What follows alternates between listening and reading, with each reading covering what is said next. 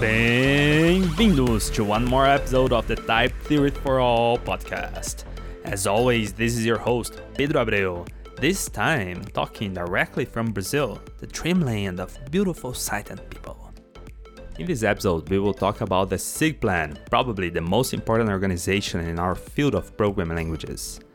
What is SIGPLAN? What exactly does it do? How is it organized? How are things published? To answer these and many other questions, we will talk with Jens Palsberg, who is the past chair of the SIGPLAN. Jens is a professor at UCLA. And also, we will talk with Jonathan Aldrich, who is a member of the ACM publication board. Jonathan is a professor at Carnegie Mellon. But before we get into the conversation, I would like to ask you guys to consider supporting the show. If you're liking the show, go to our website, typetheoryforall.com, and you will see a link to Ko-Fi. Any donations will be greatly appreciated to keep running the show. Thank you so much. So, without further ado, let's get into it.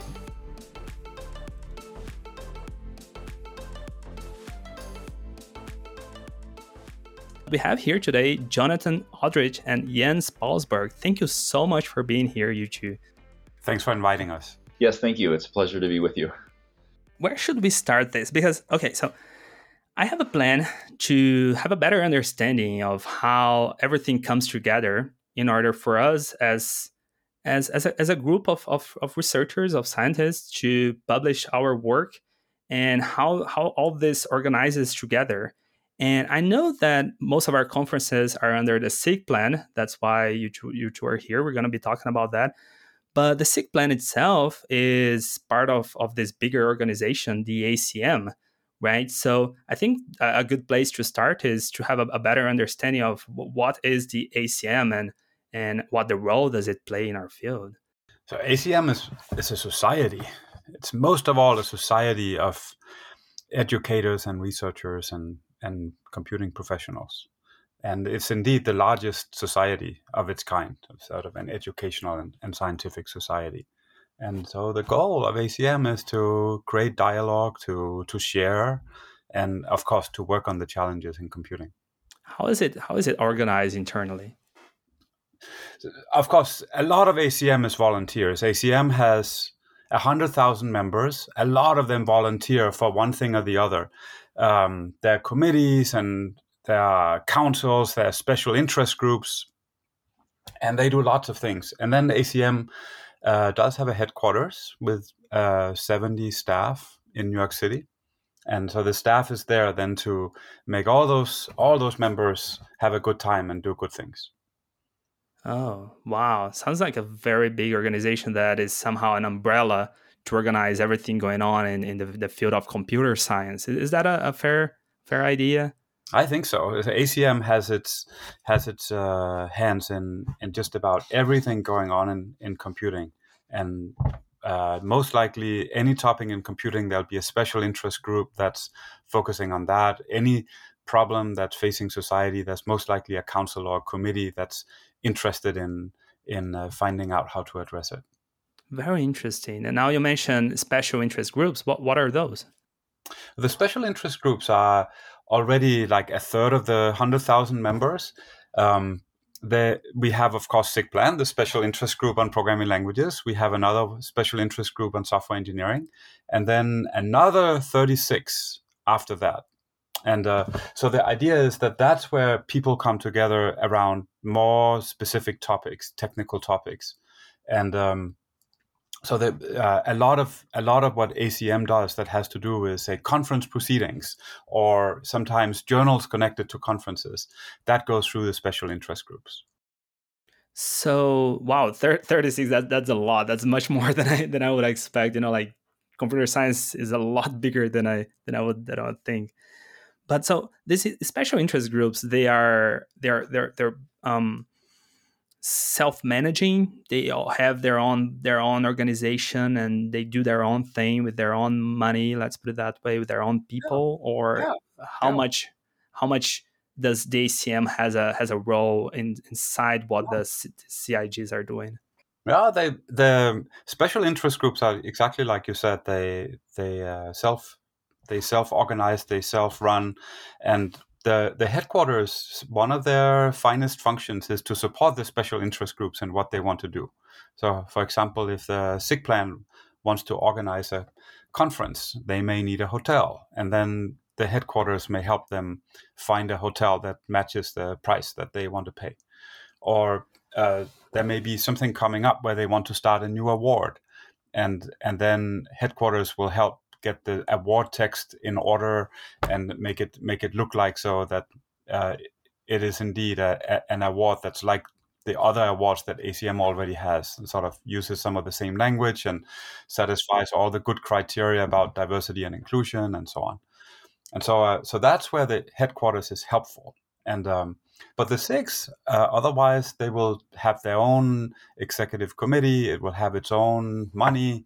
And what they do is that they pay, we could call it a tax or an overhead to ACM in return for getting those services. So right. From the headquarters. Yeah, that sounds fair, because they're providing quite some service for you, for the SIGs. It sounds like similar to what a department does in a university, right? And the department is providing all these services, and they're organizing things, and they're making sure that everything can run smoothly. So the ACM is this bigger umbrella where it's making sure that the SIGs are the ones that are actually doing the work, it seems to me, right? Yeah, very well said. Mm-hmm, mm-hmm. That's very interesting. Now, okay, so let's focus a little more on the SIGPLAN then. What exactly is the SIGPLAN? What does the SIGPLAN does? So SIGPLAN is the special interest group on programming languages. And so it's all things programming languages, the concepts and the tools and the theory and the implementation and the practice, the use of languages and everything in between. And so the SIGPLAN members are the people who are interested in some of that or all of that or whatever it may be. And so what SIGPLAN then does is, well, very importantly, it organizes conferences. So we have well over 10 conferences every year organized by SIGPLAN. And then we give awards. We have 10 different awards that we give out every year for both software tools, for young researchers, for established researchers, for best papers, awards of all kinds. And so this is one way that we celebrate excellence. We want to always celebrate all the excellence that's going on in our community. And then much more current, we have a blog where the blog editors see to that news are coming out. Sometimes those news are interviews. Sometimes they are some exciting paper that was published recently that may be a bit difficult to read from end to end, but then the blog editors will see to that a short version that's readable by everybody will come out. I just wrote a blog post on how we organized SPLASH coming back from the pandemic. SPLASH was the first of the major SIGPLAN conferences to go back to in-person operations, but we also ran it as a hybrid conference. So we talked in the blog about our experience with that. It was that one in Chicago, right? That was in Chicago last November. Yes, it was lovely. It was so good to go to be back in person and to see people and to actually talk. You know, like not just see this virtual face that we have all the time in front of us. It really was wonderful to be back, but it was also fun that we could hold it and have people participate, even though some people from Europe and other parts of the world weren't able to come into the U.S. at that time. We were able to host people, giving talks remotely, participating in hallway conversations through a video link to the hallway, participating in Ask Me Anythings and some of our social events. So it was an experiment, with some successes and some lessons learned. But yes, very fun to be back. That was great. Yeah, hold that thought a little bit. I want to come back to this in a bit, to talk more about the conferences and this hybrid style. Definitely, there are some things that I want to go through over there. Before we get to it, so we're talking about the organization of the SIGPLAN. I was curious. So everything that happens under the ACM and the SIGPLAN, everything is volunteered. everything. Yeah. Nobody is getting much out of this. Why do you guys do this then? I mean, what is going on? You know. Well, first of all, I get to know you people, right? So that's such a benefit. I think what I learned over time is that by volunteering for SIGPLAN, I get to know people who really love the field and like to see good things happen in the field. And those people are just fun to work with. We can make things happen together. That's the reward. I would agree with that, and I think there's also an aspect of giving back. You know, right. We've all those of us who are in the community, especially the research community, have all been to SIGPLAN conferences. We've published papers. We know we can see, you know, how much work has gone into the feedback that we get from reviewers, and how much work goes into conference organizations. And that only happens because people step up and volunteer. And so, you know, when you're in a position to do it, then it's nice to have that chance to give back to the community. And it is fun. You know, it's nice to see other people at the conferences. It's nice to be there and see something that you had a small part in building, you know, making people, you know, happy to see each other and helping, you know, promote knowledge in the field. So these are all good things. Yeah, I definitely relate to that. There was some point that we have a group in Purdue as well called Purple, and during the pandemics, nobody was meeting and nobody was doing anything. Like I just want things to happen, right? And in order for things to happen, someone has to step up and organize, right? So it's just someone has to come over. So I just volunteered because of that. I just want things to happen, right? So I definitely see that happening. So Jens, you've been a SIGPLAN chair, I think last year. Is that correct? Could you explain? Yeah. Could you explain a little bit what is the role of a chair over there? What happens there? You know, like, and who are the people that you interact with? What are the other roles? Something along those lines. Yeah. So first of all, the SIGPLAN has an executive committee of 11 people. And we're very good at continuity. We always have the past chair and the past vice chair on the executive committee, so that they can always say, "Well, we tried this a couple of years ago and it didn't work." That kind of thing. The chair is really very much the chair of the executive committee, so it means sort of the more day-to-day stuff or week-to-week stuff that always comes to the chair, and then so the chair is there to get things done.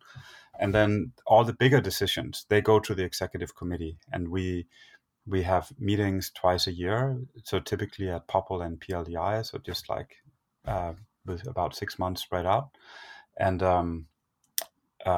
really go over everything SIGPLAN does at those meetings. So the kind of things that come up sort of week to week are usually small things. So it could be that there's a problem with a conference, that the conference is facing something big. Okay, the pandemic is coming. What do we do? And then that comes up to the SIGPLAN executive committee. But actually, the conferences have their own steering committees, and usually those steering committees are doing everything that it takes to organize the conferences. So that usually doesn't require the executive committee or the chair to help. But when there's a problem, then the chair has a very good function, which is that the chair is usually a little bit better connected to ACM headquarters, and then right. can go and ask for help and readily get it.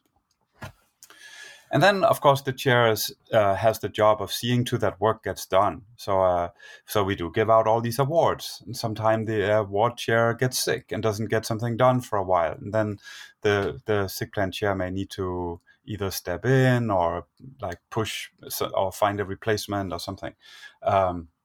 And just otherwise see to that things sort of keep going. So keep the trains running on time.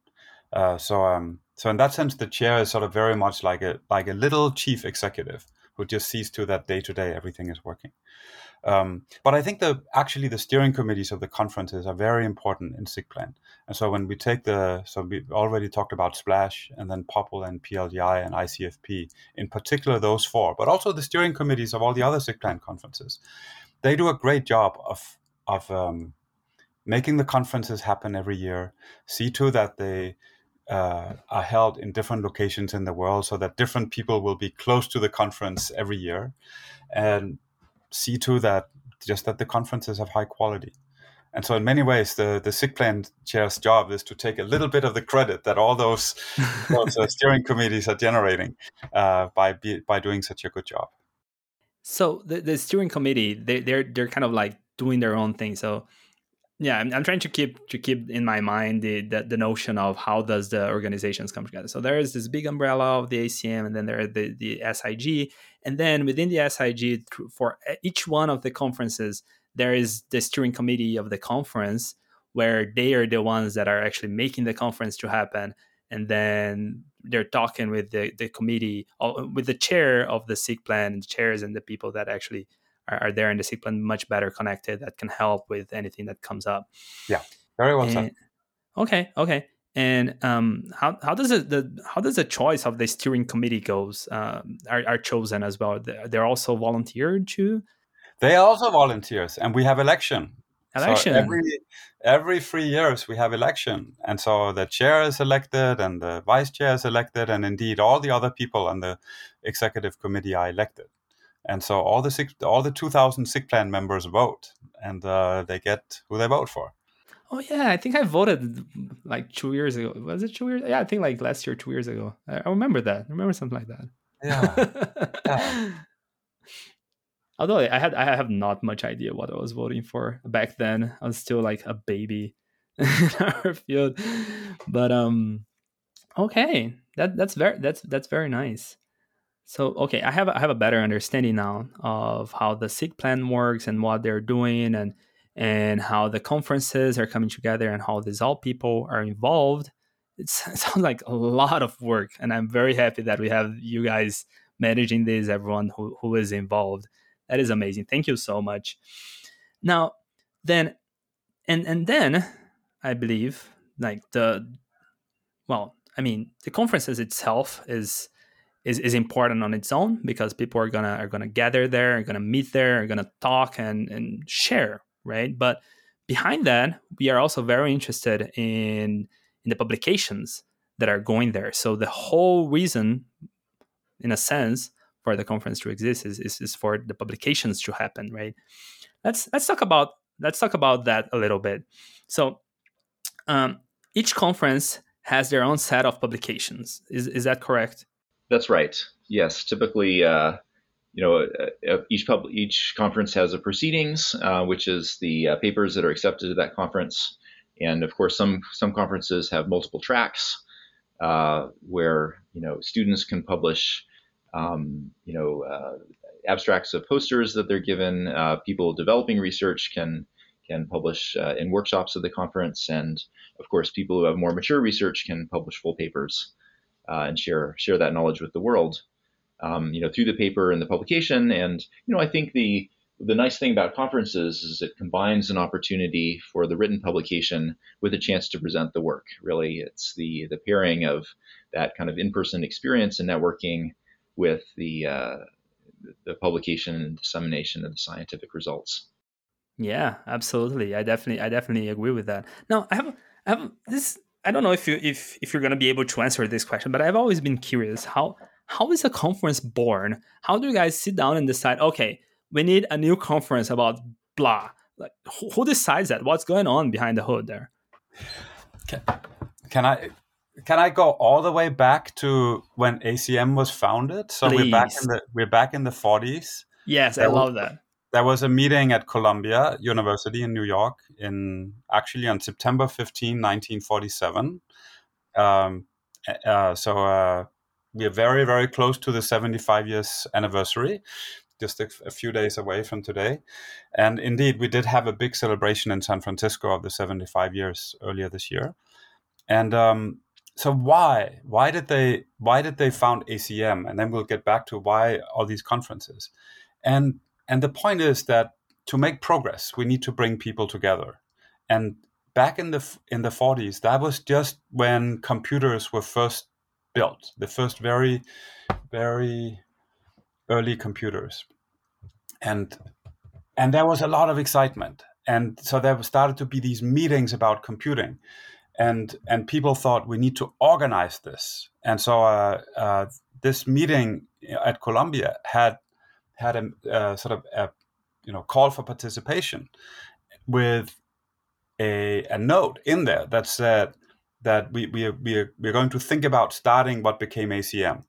And that notice said the purpose of this organization would be to advance the science, development, construction, and application of the new machinery for computing, reasoning, and other handling of information. So think about that. Computers had just been invented, and people were already saying, we need to think about all this. We need to get together to make progress on this. And so ACM became this organization for hosting meetings, hosting workshops, hosting conferences, so we can all make progress and get to know each other. And that was the umbrella. And then you can say, okay, so how did we start POPL? Okay, so POPL was founded all the way back to the early 70s, and I was not there. But what people tell me is that programming languages as a field was starting to really take off. There were more and more languages, and it was clear that there were sort of common ideas and common interests, but everybody was doing it in a little bit different way. And it's like, we should get together and talk. And so this thing of, so this is where, I keep getting back to the tipping point, Malcolm Gladwell's book, that there are these people who are super connected and who love to just bring people together. So you get one of those, and before you know it, you'll have a new conference. Indeed.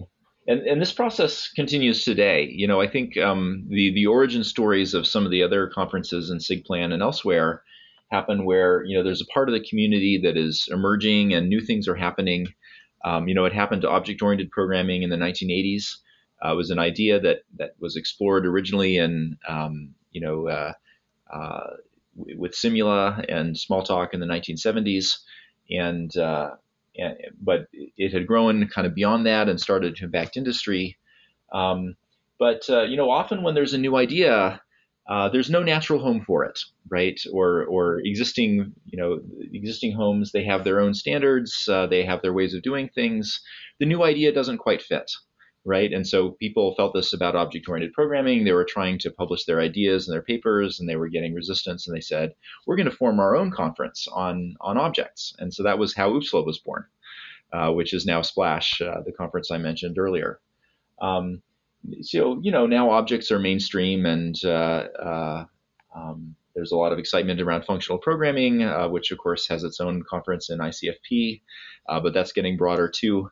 And but even today, I'm involved in a workshop on the human aspects of reasoning assistance, HATRA. That will be at SPLASH this fall. It's been held, I guess, twice before. So there's this new workshop at, the intersection of math and people. And, mathematicians and psychologists don't talk all that much, but this is a little venue. It's only a workshop right now, but it's a little venue where those people can talk about how to make theorem proving easier for people. And so there's lots of workshops all over ACM like this. And the ones that are successful and kind of grow a new community, they might turn into major conferences, or maybe the community kind of grows and merges with an existing conference. That's okay too. But it's very organic. If you want to start something, you have an idea, you want to form a community, you can go and do that. You just put in a proposal to one of our conferences to start a workshop. And if you have a good idea, it's likely it'll be accepted. You can go and make it happen. And if people come to it, it will grow.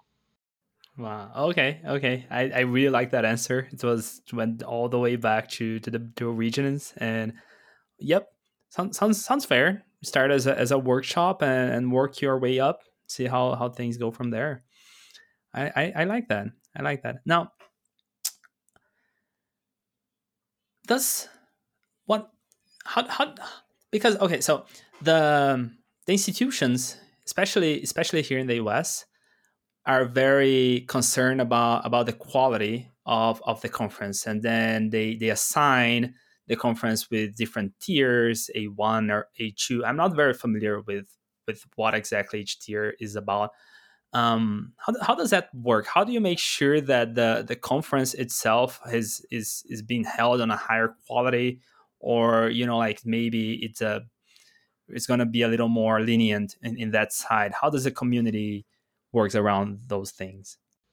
Well, I think that's a decision that each community has to make for itself. And we have seen, you know, changes over time and differences over time. You know, I try not to emphasize these rankings too much. I think they are kind of a reflection of the reality, but they are not the reality itself. I think, you know, quality is created by people. When you create that workshop, when you organize the next version of a conference, you put together a steering committee, a program committee. The program committee looks at the papers that are submitted and chooses them. And the quality of the conference comes from the quality of the papers that are submitted, the work that the reviewers do, and the quality and reputation of the reviewers in selecting papers that are, you know, ready for publication. And if you do a good job of that, if you can attract, you know, good material from authors, if you can review that material well and you know, select and hone those papers to be papers that the community learns from and appreciates over time, then your conference will, you know, eventually become respected. And maybe someday later it'll get a good rating from one of these agencies, but I think that's not the right thing to focus on. I think the right thing to focus on is the work that we publish and making it high quality and ensuring the impact of that work. I really like how you put things in regards of high quality. I think that that's very important, and especially in the sense of being a community interested in honing high quality work, because I think there is a lot of how can I say, discussion, right, on how can we make the publication process more fair or more accessible. And I feel like within this discussion, we often forget about the aspect of quality, right? Which is the key point that we're trying to assure on this very heavy reviewing process. The peer reviewing process is making sure that things are up to a certain quality, right? I think the key point that kind of interests me is, you know, like this discussion of how much is too much. Once we are within the committee, the committee and the peer reviewing process, how much is too much to be, you know, like annoying to the authors of the paper, of like, oh no, you're being a little bit too flimsy on this particular aspect here. I cannot accept your paper. You know, like we all have had this reviewer number 2 about this. Is this some sort of this sort of discussions? Is this something that happens within SIGPLAN, within the conferences? You know, like how can we make the publication process more fair overall? So I want to sort of go back a little bit to the days when the entire evaluation of papers for conferences culminated with a PC meeting where people talk for a day and a half. And it sounds great. And in many ways, I love PC meetings. But the truth is that each paper that is discussed is only discussed for 10 minutes sometimes too. And so it means that there's really a limit to how much one can get into all the discussion that is expressed in the reviews. And that started to change when we moved more and more to let's call it online program committee meetings, where it's no longer limited to a day and where the reviewers of a paper can take the time over multiple weeks to discuss and really read what each other wrote. And so the effect of that, to me, is a huge unexpected benefit. It was not expected by me, which is that now people actually just want to be respected by the other reviewers. And so now let's forget about the authors for a moment. Now it's a matter of, if I'm one of the free reviewers of a paper, I want the other two people to think that I'm a reasonable person. And so it means that it is absolutely in my best interest to argue for my position, to give examples of what I'm talking about in my review, so that the other people will say, at least I don't agree with you, but at least you are arguing well for your position. And then we can still all respect each other. So these reviews have come from years ago from being a place where you could say almost anything you wanted and get away with it, to that it's almost like a written exam where at least there are two other reviewers who will think badly of you if you write something that reviewer two would have written. I think that's a great point. And I would add to it that online reviewing has made it easier to fully incorporate external experts. So if you submit a paper, hopefully there's an expert on the program committee, because the program committee is often very diverse. But sometimes to get the expertise to evaluate your paper, we need to find someone who's not on the program committee but has that particular expertise that's just the right fit. And we can bring that person in, and they can be a full participant in the discussion. We did this before with in the era of PC meetings. But somehow, if you aren't present in the actual conversation in the PC meeting, sometimes your opinion isn't. It's hard to take it as equal to the others of people who are there. So I think we're able to more effectively incorporate in a completely equal way these viewpoints from outside the PC, where there's experts, where there's expertise, and that I think contributes to the quality as well. That's something that I never thought of, because I'm already, I'm the younger generation now. I'm already used to how things are so interconnected, and everything happens in the website, the hot crap. And I didn't even think about how things were before, how even worse it was, like sitting for 10 minutes to talk about a paper. That doesn't make any sense to me. So it's nice to have things on their perspective, how they are evolving, right? And I think, well, for me at least, it's what we're doing is hard, right? Like all of this is in order to advance science, and it takes time and a lot of commitment and effort. And then the next topic that this also brings is, well, now that we have the conference going on and we have the papers in, we need to publish it and make it widely accessible. How does this work inside SIGPLAN? Is everything that SIGPLAN does open access? Is there anything that is behind a paywall? How does that work for SIGPLAN? So let's begin with some of the main SIGPLAN conferences there. So they are gold open access. We have both gold open access. We have something called Open COC, which gives access to all the papers for free. And more broadly, of course, ACM is also thinking about this. And by 2025, access to the entire digital library will be open for free. And SIGPLAN's point of view has been that we should make things open for a long time. We don't do it as much for the, let me call them, the other conferences or the smaller conferences that SIGPLAN has, but for the main conferences that where most of the papers are, we have been doing gold open access for a long time. And so, what exactly is gold and open? What does that mean? It, to a first approximation, means that access is free, and that there are no restrictions. So the goal part is that there are absolutely no funny restrictions anywhere. And so particularly in Europe, this is very important, that it's gold open access and not some other form of open access. It has to be like really open.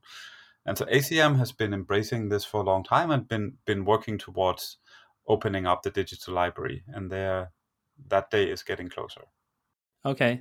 Makes a lot of sense. I don't know, because I keep thinking maybe you guys have some deeper insight about this, but it seems like it's somehow a historical debt that we have, in the sense of back in the day when we had to actually, format everything and actually print the proceeding, and that has a big cost, because then we need someone to actually format in a printable way.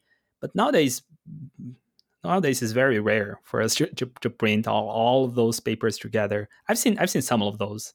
Like, it's nice to have, you go to a conference and you get the actual print. It's nice, but in general, we don't do that anymore. So it seems to me that the costs for doing that is a lot lower, and it doesn't quite makes much sense for it to be that closed anymore. So it's it's kind of an incognita for me. Why some of these things are closed nowadays? You know what I mean? Yeah, I think a lot of this is based on the history of print publication and based on, older financial models where, the publisher would print physical copies and send them out to libraries that subscribe, and the libraries would pay a subscription fee to get those physical copies. So as we've moved to more paperless publishing,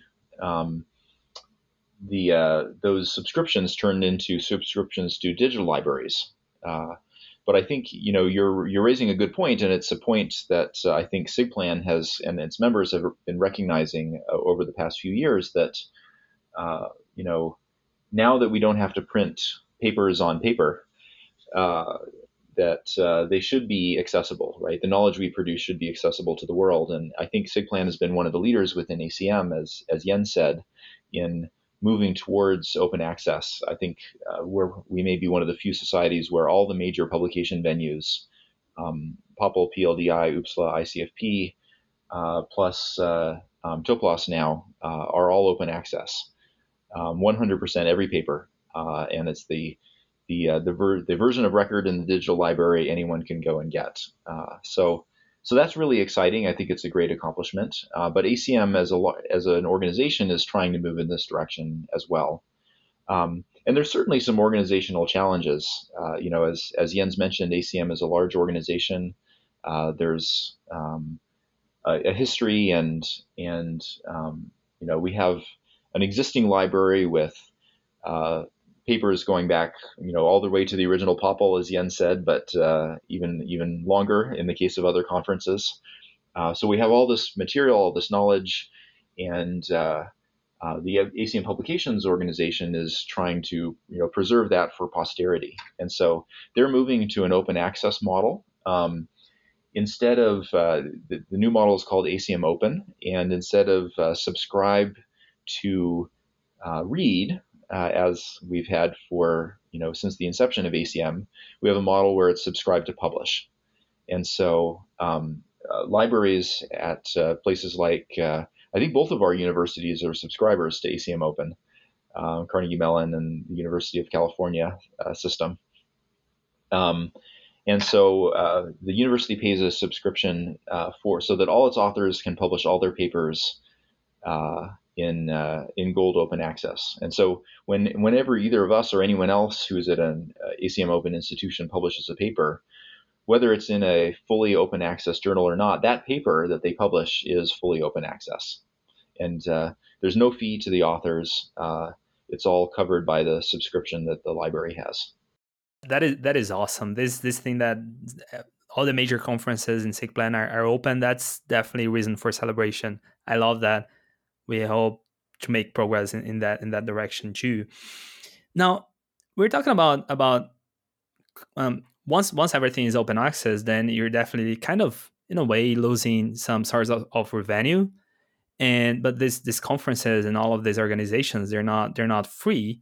You need to pay the hotel. You need I don't even know what are all the costs that's probably involved over there. But there is definitely a bunch of cost. Can you talk a little bit about what are the costs that happens at, and what's the source of all this revenue? Where does the money come from? So when we book hotels for a conference, as we often do, then the thing that the hotel wants the most is that we pay for the food and the drinks. And then in return, they often say, then you can have some meeting rooms for free.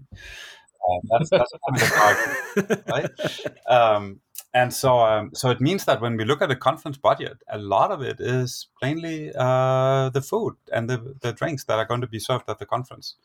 And then, of course, there will be other costs. So SIGPLAN has a conference manager who helps with the four main conferences and does a lot of work on making those really good.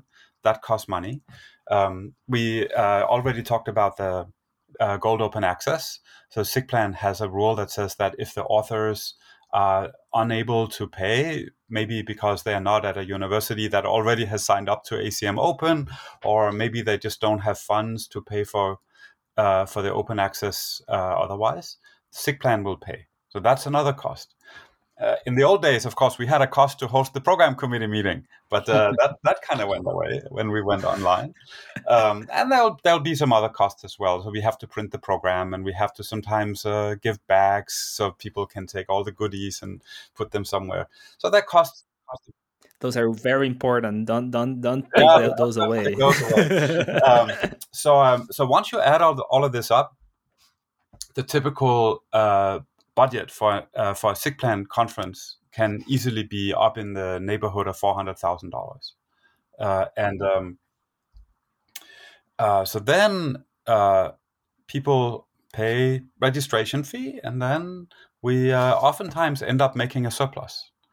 And the way SIGPLAN works is that the conference surplus goes into the common SIGPLAN account. And then what we spend a lot of that money on is students. So we give it back to students who want to travel to the next conference. And so every year, for the last many years, we give out typically $120,000 a year in money to students to then travel to the next conference. And so as a result, there's a very good number of students at conferences, which I think was true at the SPLASH in Chicago that you just mentioned. Yes, and, even more than normal as a percentage. Even more than normal. Right? Maybe the students are the most excited to get back after COVID. So it's this virtuous cycle where the conferences produce a surplus. A lot of that money goes back to pay for students to go to the next conference, and it just keeps the conferences big and exciting. I love that. Yeah, Splash, we were a lot of students. There was one lab, one of the labs in my university. We have a lot of students in that particular lab, and I think we're 12 students from the ARC alone, just from them. So there was a lot of Purdue people as well. But yeah, wow. This giving back to students, I love that so much. Actually, I think I got some of those money, I think 2018 when I went to POPL in California. That was a very good POPL. So I'm very glad that this happens, because I wouldn't be able to join a conference otherwise. I was here in Brazil, and I just didn't have the means. Now you also mentioned about the people who publish, and maybe they're not in an institution that has access to the golden standard, and then the SIGPLAN base for it. Is that a large amount of people who does that, or is it not very? It's not large anymore. So, but what has happened over the last few years there is that more and more universities have signed up, and so the expense to SIGPLAN is not much anymore. And so, when you look at the conference budget of $400,000, it's actually a very small part that goes to gold open access nowadays. Yeah, because I asked this because I think, I don't know, in a way it's kind of unfortunate that, academia in general, programming languages, you need to be inside academia, you need to be inside big institutions to be making good research. And I don't know, for me that's just kind of unfortunate, because come on, we have great minds everywhere. Anyone could be able to do these things, but it's how things are, right? That it is a reality that that levels of access differ. I think one of our goals as an organization, in ACM and SIGPLAN, in publications, is to try to level that playing field as much as we can. I don't know that we can ever make it completely flat, but we can keep pushing for it, right? And so I think the push to make ACM all open access over time is part of that. Then no matter where you are, you at least can read all the literature, all the computing literature. And of course, that doesn't solve the publishing problem. But I think initiatives like SIGPLAN, where SIGPLAN covers, at least for major conference papers, the costs of open access publishing, that can level the playing field in publishing. As we move to open access, I think we need to think more about, what are the remaining barriers? How do we how do we open up this up for everyone? One thing is, for people who are not publishing in a fully gold, if people are not publishing in one of those top 4 conferences and want to publish open access, there is a fee right now. And there will be a fee if you're not part of ACM Open in the future. But we need, I think as an organization, we need to figure out, how can we support this transition in ways that are similar to what we're doing with the top 4 conferences right now, but, accommodate people in, maybe who might be in countries where there isn't as much grant funding for this sort of thing, people who are working in primarily undergraduate institutions where their advisor may not have research money. These people may still be doing great research, and we want to find a way to publish it. And so finding ways of having waivers for these fees and so on, I think will be really important as we make this transition. Yes, absolutely. Absolutely.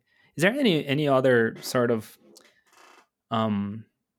worries that you guys have in the SIGPLAN? What are some discussions to make things move forward on those senses, make things more open, make things more accessible, more waivers? Is there any other concerns that you guys have there internally? I think the main problem that we were working on a couple of years ago was different, and this is what led to double-blind reviewing. And so it's again very much a sort of an equity question of making access to publication flat, as Jonathan was saying, that it's equal access to everyone who has a good idea and a good paper. And a very major goal of double-blind reviewing is to create that. Can you give us a brief explanation of what's double-blind and how were things before? In the good old days, when you submit a paper, your name and your co-authors' names will be on the first page. And so it means that a lazy reviewer would be able to look through his or her pile and say, I'm only going to read the papers written by famous people that I know already. And the other ones, I'm just going to give them a low grade without reading them much. And so this means that there's a whole bunches of papers with good ideas that if that's what the reviewer does, won't get much of a hearing. And so that is a problem. And it's particularly a problem in one dimension that I care deeply about, which is gender diversity. So there, it's just the fact that there's a higher percentage of men than women faculty in the US. And I think it's true for the rest of the world as well. And so it means that the men, that there are just many more famous men than there are famous women, just because there are many more of them. And so this means that if you are the reviewer and you say, I'm just going to only focus on the papers written by famous people, you end up most likely ignoring papers from females. And that's not, so that's just one instance of not fair. And so that was actually one of the clinching arguments for why a lot of the ACM conferences have double-blind reviewing today. And double-blind then means that your name and your co-authors' names are not on the paper, and they are nowhere to be found. And so now nobody will know whether the author is famous or not famous, or male or female. We'll just read the paper for what it says. And so that is much more fair. And I can say for myself that I have had many, many thoughts about double-blind reviewing, arguments for and against. And in the end, the thing that for me was the clinching argument is really this business about gender diversity, that it just became too clear that it's not fair to the females with the way the world is put together today to have single blind reviewing, as we could call it, the old system. And so it's like, okay, we'll take double blind reviewing. I do have my misgivings about it, but it's clear that the advantages are more than the disadvantages. And today, ACM has more than 180 conferences. And Jonathan and I asked them all not so long ago about how they do their reviewing. And almost all of them are doing double blind reviewing, well over 75%. And it's increasing. It's something that we're encouraging. I think that's a wonderful example of trying to make the ACM and the publications process more flat and more fair. Another example that's been happening in publications deals with naming. So people change their names.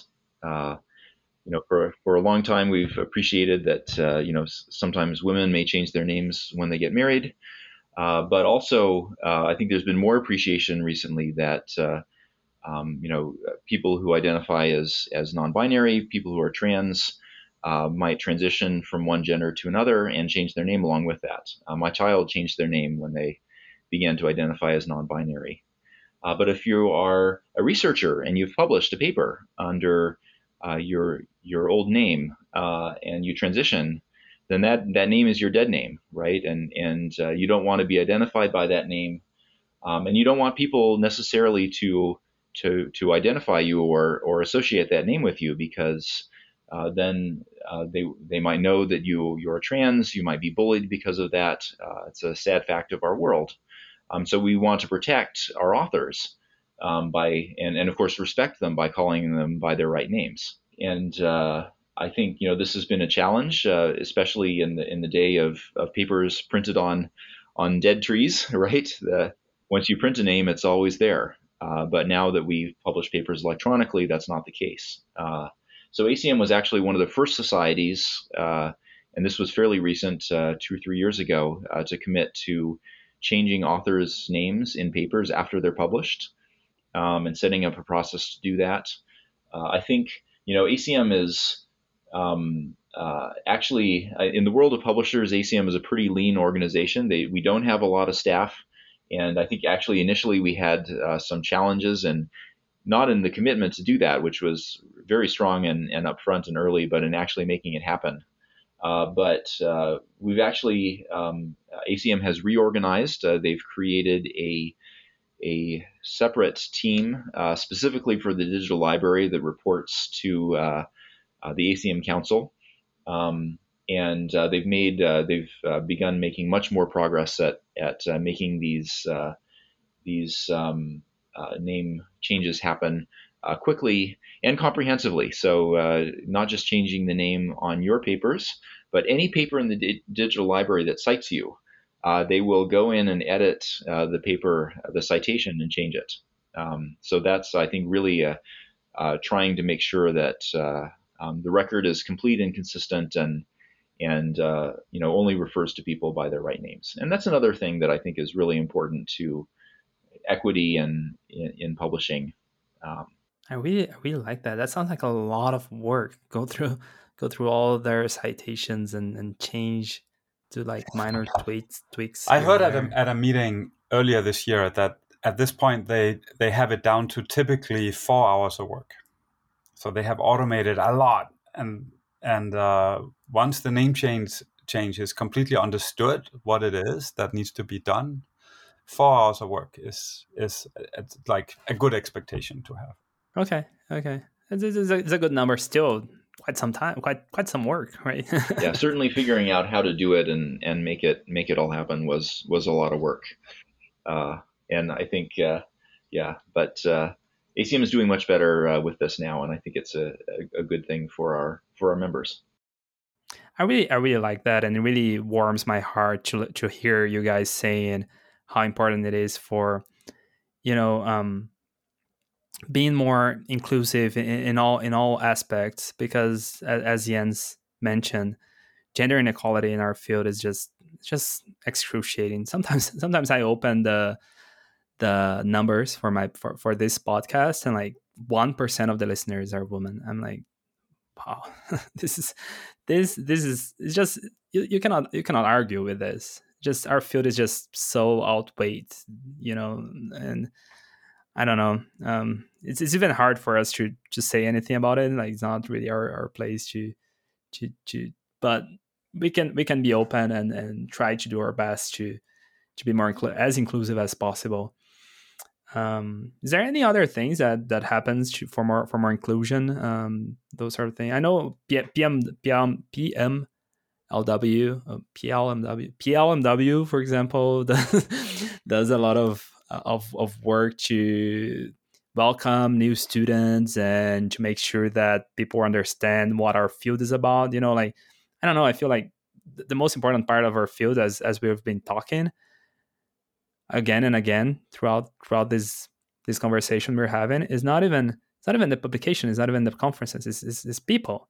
Like it's meeting one another, it's being part of this group that we are. And I just love PLMW, for example, because of this. You know, like it's just giving this opportunity for people to come here and meet each other and be like, okay, this is what we do, this is what all of this is about.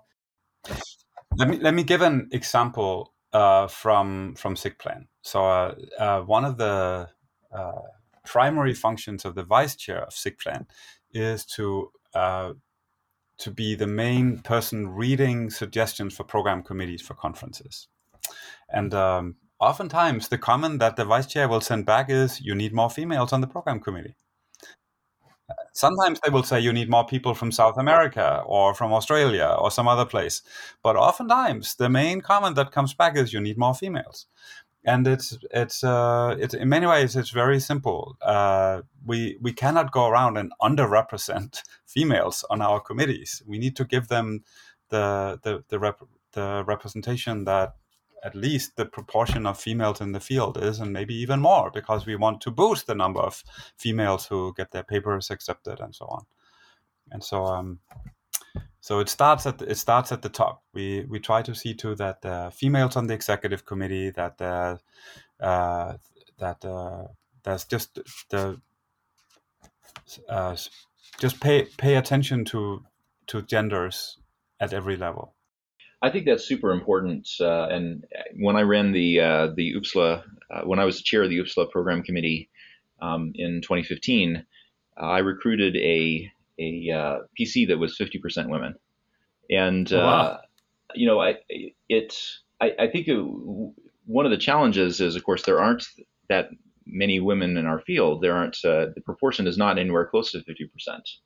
But actually, you know, we have a very broad community, right? Many, many researchers. You know, sometimes if you're not careful, the same people will get invited to the PC over and over, right? And so I think one of the secrets and that I certainly used, and I think other PCs have used, is to try to broaden that pool, right? Look at all the people who've published in SIGPLAN conferences. I got some great data that was collected on people who have published through the by previous conference chairs, and I used that to find authors who were, you know, really well qualified, but maybe hadn't served on a PC, right? So I didn't have to ask the same people who have maybe already been doing a lot of work, right? Because the other thing that can happen with any underrepresented group is that they can sometimes be asked to do too much work. But if you find people who maybe haven't served, it's an opportunity for them to, you know, be on a major PC that they haven't been on before. And so I think we can look for those synergies. We can really expand the field. And I love, you know, what's been happening with PLMW, as you mentioned. It's a thing that brings more students from all parts of the world, from all different demographics into SIGPLAN conferences. I know. SIGPLAN pays for people to come who are going to PLMW, and you know, then they get to meet some of the prominent people in the field and hear about you know, kind of get oriented into the research community, hear about advice on how to do good research or career paths.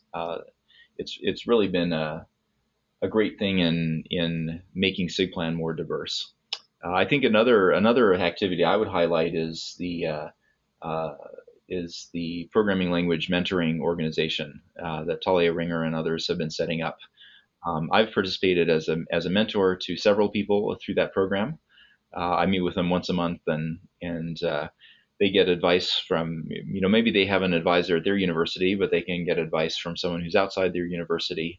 Or maybe they haven't started research yet. Maybe there's not an opportunity at their institution, so they can get advice from someone who's at a different place. So that's been another way that we've tried to kind of equalize and give people opportunities wherever they might be. I love that. That is great. Yeah, that's definitely a. Is it part of the SIGPLAN, or I think she does this completely on her own, right? It is part of SIGPLAN in the sense that SIGPLAN I think supports it and integrates it into their conferences. But she's doing the legwork, and she and other volunteers are doing the legwork. And I think that's true for a lot of things that happen in SIGPLAN. Someone has a great idea, and PLMW happened this way, right? It was a few faculty who had really wanted to help new people get into our field and make the field more diverse.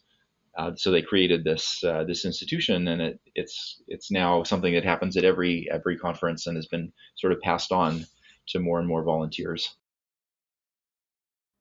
I like that so much, because when we were just outside, I consider me kind of an outsider watching what's going on in all these conferences and all these venues and all these things happening, and it seems like everything is just so well behaved already, everything's already set, everything's already decided in a way that seems like it's done, it's done, but it's not. It's everything is communitary. Everything you sit down and you talk with your friends, you talk with each other, with the professors, and it's still being decided, like what should we be doing? And we are all interested together in providing them the best of what we can achieve in our field, in the conferences, in the papers, in the work we do, and welcoming new people. We just wanna do research, do science, do programming languages, what we all care and love, right?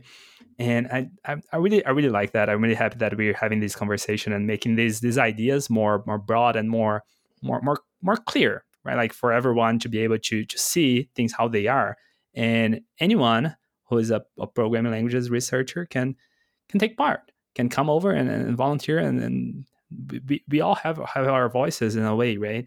Some voices are a little more respected because have been around for longer, right? And that makes sense. That's how the world works. But that doesn't mean that you guys don't listen, right? that things cannot move, cannot change, cannot get better. And I really appreciate that. You guys have been awesome. I really appreciate all the works that everyone has been doing. It's a lot of work. It's very hard work. Before we finish, before we wrap things up, one last thing that we didn't touch at is in the topic of hybrid conferences. We're coming out of this pandemic world where everything was completely virtual. We were all trapped in our homes, and we had no idea when things would come back online. And now that we're starting to come back online, there is a lot of conversation of should we come completely? Should we come online completely? Or rather, should we come in person completely as it was before? But then there's also this question of accessibility, of welcoming people that cannot travel. And then there's also these questions of pollution, right? And what are the thoughts? What are the discussions happening about? What is the overall sentiment on hybrid conferences? So I think hybrid is. I'll give my opinion. I think hybrid is here to stay. We've learned how to do a lot of work virtually that we did physically before the pandemic. So I think we'll continue to do that. But I think. People also like to be in person. They like to have that in-person connection, talking with people in the hallway, making those connections. And so I think hybrid is the right way to go. I think we're still figuring out how to do it. We've done at Splash, for example, we had mirrored sessions. So we held a session in Chicago at the normal time, and then we did the same session 8 hours later, and we played videos of people giving their talks. But the authors came to that later session if they could, Generally, all the sessions were in waking hours in Chicago. So if you were in person in Chicago, then you would easily be able to attend both sessions. That was something in our post-conference survey. The hybrid sessions, the mirrored sessions, were really appreciated by some of our remote attendees. But it's also true that the attendance wasn't very high on them. Sometimes authors didn't get very many questions or have much discussion with attendees, virtual attendees in those sessions. So I think we need to figure out how to balance kind of the issue of making things accessible, through things like recording talks and making them available online, through maybe holding activities in different time zones or different hours, but also having kind of a critical mass of participation, right? I like to, one of the stories we told in our retrospective on Splash 2021, I think some of the most successful hybrid events were when there was a smaller event, so it was more discussion-oriented, and there was a critical mass of people in person, but also online, right? And this created a dynamic where you didn't feel like you were alone in the room at the conference or alone online. There were people who were like you either way, but there was also the opportunity for discussion. So at one workshop, HATRA, I participated in, we had paper presentations. Some were online over Zoom, some were in person. We kind of, either way, we mirrored the presentation of the other people. There were discussions, and we had breakout groups. When we had a breakout group, typically it was, some breakout groups were all online and some were all in person. But then when we reported back to the whole group, each breakout group kind of talked to the whole audience of everyone online and in person. And so it was a way of working, I think, in a natural way where everyone felt included and everyone felt they were a part of things, but yet some people were remote and some were in person. So that worked really well. We need to find more ways of kind of incorporating remote participants with local participants and creating communities and discussion and interaction, which is what really people go to conferences for, right? We can read the papers in journals, but we go to conferences to talk to people. And how do we make that work? And eat that food that is very expensive. Make sure that we have food there. That's right. Food brings people together. It's true. We have a saying where I'm from is that if you put some, well, I think everywhere has the same. But if you put some food in a room, you get grad students. That's given. It's good. Well, that was amazing. It was a very, very insightful conversation. Is there anything that we didn't mention, that we didn't talk, that you guys would like to think that would be interesting to bring up? We still have time if you want. Any questions that you think that I didn't do and I definitely should have poked on some harder questions? No? All right. Well, thank you so much for coming here. Thank you so much for coming over and donating some of your time. I know that you guys are very busy. You guys are part of big institutions. So we are very, very glad that we had this opportunity to be here today and listen about everything related to the SIGPLAN and the ACM. I definitely understand much better how things are happening in there. I think I have a fair understanding of where should I go to if I want to learn something, or who should I talk with, right? And it was a very enlightening conversation. Thank you so much for coming. Thank you again for inviting. Yes, it was delightful to talk about these issues. I think they're close to all of our hearts, and we're here because we want to make ACM and the community of programming languages a better place. Definitely.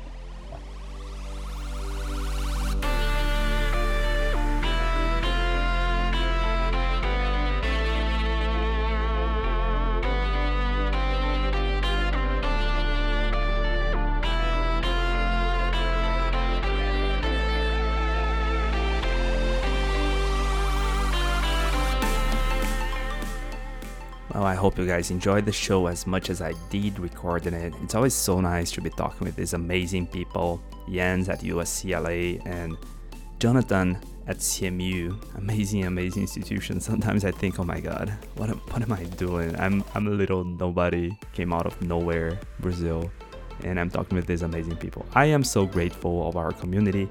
People in our community are just so humble and so accessible. I love it. Thank you, Jonathan. Thank you, Jens, for being here. If you guys are liking this show, I would like to ask your support. I have created a link on Ko-Fi so that you can donate. Any amount would be greatly appreciated. I have some of you, I think I mentioned this in the last episode, I have frozen my PhD this semester and the next semester to be with my family in Brazil, so I'm basically living out of my savings. So if you like this show and would like to keep seeing it running, please consider donating any amount. We have two options to give whatever amount you can give there, have recurring options. So I would deeply, greatly appreciate from the bottom of my heart if you guys could do it. Ko-fi-typetheoryforall.com. You can see a link in our website, typetheoryforall.com. Leave any comments that you have to Jonathan and Jens over there as well. We also have an email if you guys prefer talking more anonymously over there. We have Twitter. Don't forget to follow us on Twitter at @TTforall. You also find Jonathan's Twitter in the links of the show. I think that's what I have for you guys today. Thank you so much for being here. See you guys next time.